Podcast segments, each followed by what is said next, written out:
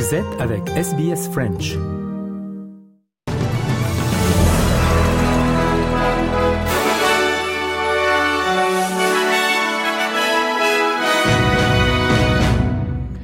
Une femme a été tuée au moins 17 autres personnes blessées dans un attentat à la voiture bélier à Ranana dans le centre d'Israël hier lundi. Deux Français parmi les blessés dans cet attentat, selon le quai d'Orsay.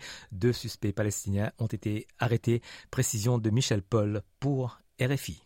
Selon la police, les deux auteurs des attaques ont poignardé une passante avant de s'emparer de deux voitures et renverser des passants et percuter d'autres véhicules sur plusieurs sites à Ra'anana, une paisible banlieue du nord de Tel Aviv. Les deux hommes ont été arrêtés par la police de la ville après avoir changé de voiture à plusieurs reprises et ils sont à l'heure actuelle interrogés par le Shin Bet, le service de sécurité intérieure israélien, pour déterminer le motif de leur attaque. Mahmoud et Ahmed Zidat, deux cousins âgés respectivement de 44 et 25 ans, sont originaires de Beninaïm, près de Hébron, dans le sud de la Cisjordanie. Interdits de séjour en Israël en raison d'antécédents sécuritaires, ils travaillaient illégalement à Ranana, dans un centre de lavage auto, dont le patron a lui aussi été interpellé. Cette attaque intervient précisément alors que le gouvernement israélien envisage de rétablir les permis de travail en Israël pour un certain nombre d'habitants de Cisjordanie, une décision qui se heurte au refus de l'extrême droite israélienne. Et la ministre australienne des Affaires étrangères, Penny Wong, a atterri en Jordanie, première étape de sa visite au Moyen-Orient, alors que les organisations d'aide continuent de faire pression en faveur de négociations de cessez-le-feu. Euh, la sénatrice euh, Wang rencontrera ses homologues régionaux lors de sa visite en Israël et en Cisjordanie, ainsi qu'en Jordanie et dans les Émirats arabes unis. Le Fonds des Nations Unies pour l'enfance affirme que les enfants tombent malades à Gaza parce qu'ils sont obligés de boire de l'eau contaminée.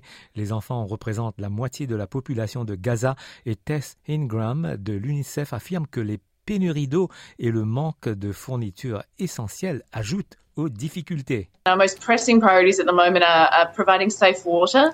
Um, there's just really not enough safe, clean water for the children of Gaza, and they're having to resort to drinking uh, really salty or polluted water, which is making them sick. I spoke to a doctor the other day who said that he's seeing cases of diseases like diarrhea and, and respiratory infections and, and even hepatitis A rising by the day. Um, and they just don't have the medicines needed to treat them. Un porte-parole militaire des Houthis a une nouvelle fois justifié les attaques contre des navires en mer Rouge comme une réponse directe à l'assaut d'Israël contre Gaza.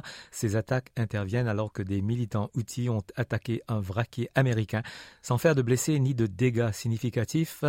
Yaya Sarea a déclaré que les navires de guerre américains et britanniques étaient considérés comme des agresseurs dans la région en raison de leur soutien à Israël.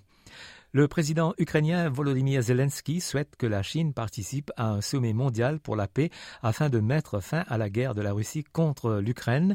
La présidente de la Confédération Viola Amherd a déclaré que la Suisse commencerait à planifier l'organisation de cet euh, événement.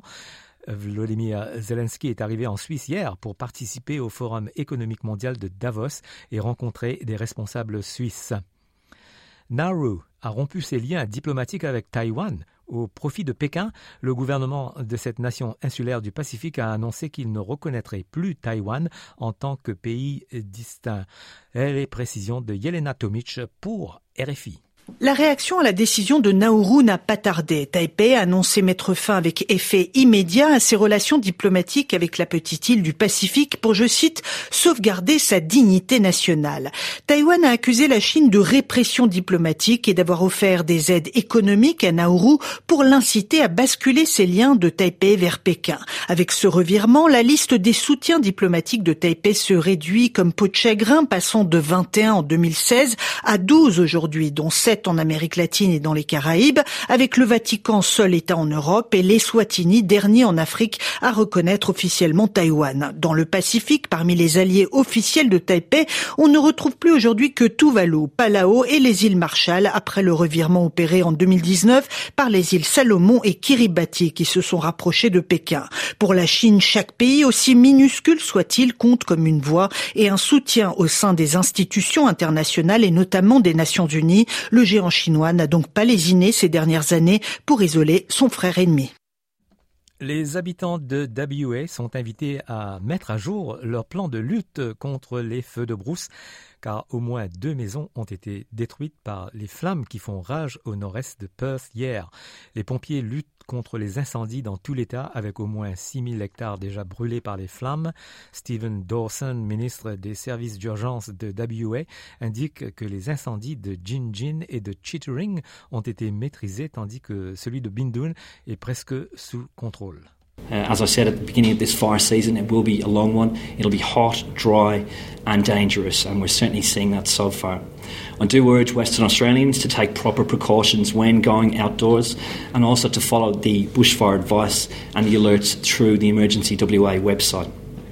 I again urge everyone to create a bushfire plan.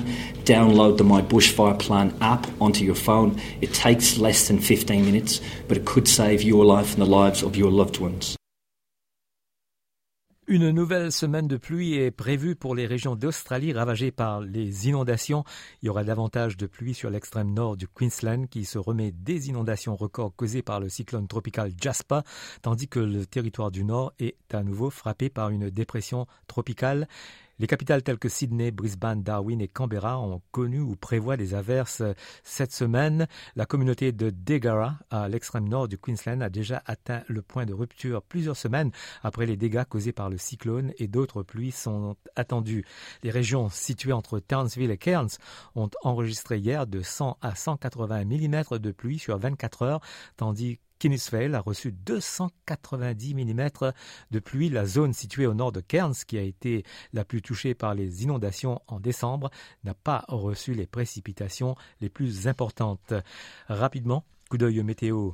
En Australie, à Perth, 35 degrés, Adelaide 34, Melbourne 30, Hobart 29, Canberra 23, Sydney 26, Brisbane 28, Darwin 31 et à Alice Springs maximal de 40 degrés. Voilà, fin du journal de ce 16 janvier.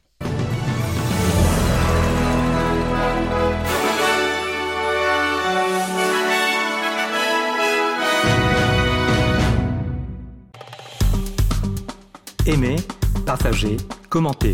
Suivez-nous sur facebook.com slash sbsfrench.